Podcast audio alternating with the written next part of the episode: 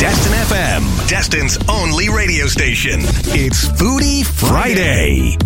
I'm Billy Surf. Joanna Davis, the 850 foodie Instagram superstar, has been eaten all over this city. And I am ready to hit up all the good spots this weekend. so I am doing my homework, trying to find you all the good stuff.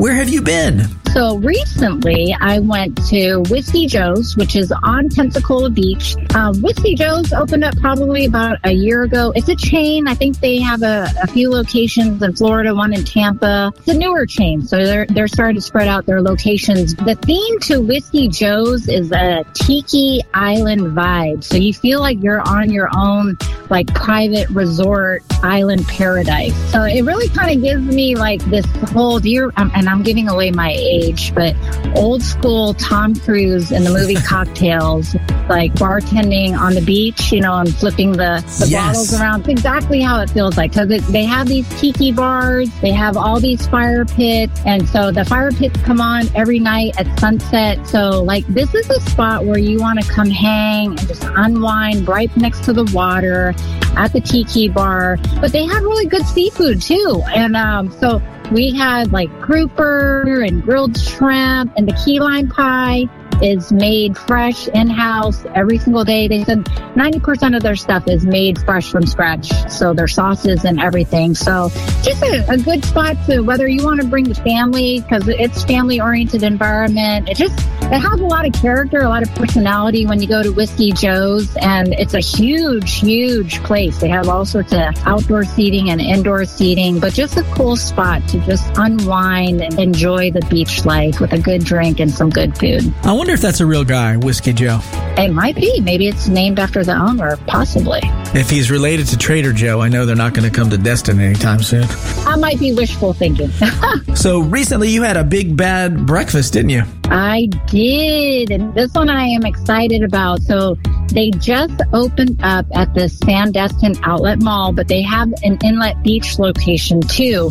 And the chef, uh, native of New Orleans, so his background in culinary is working in, in restaurants in the New Orleans scene.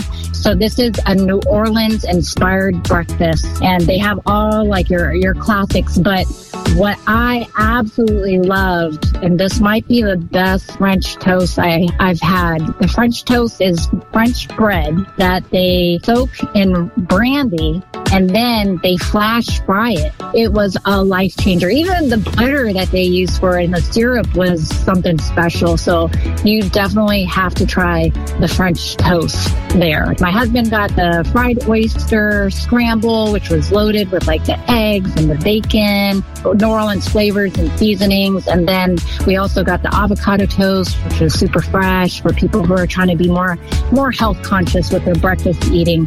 But it's just a, a cute little cafe. There was a lot of people there, so I could already tell that was popular, but they have a bar there, caffeinated beverages. They have all sorts of like cappuccinos. And right now they have this pumpkin cold brew. It was so good. So definitely highly recommend Big Bad Breakfast in Sandestin Outlet. Is it all day long? I know they offer a lunch menu um, but that's a good question. I'm not sure if they close by a certain time, like two or three o'clock. That's like going to a seafood restaurant or ordering chicken. Just don't do it. Ah, exactly. You know, and you, you should know better. But you know, there's some people who just they always do it. They set themselves up for failure. yeah. Follow Joanna Davis on Instagram at the 850 Foodie and get more Foodie Friday reviews on demand in the Destin FM app and online at destinfm.com.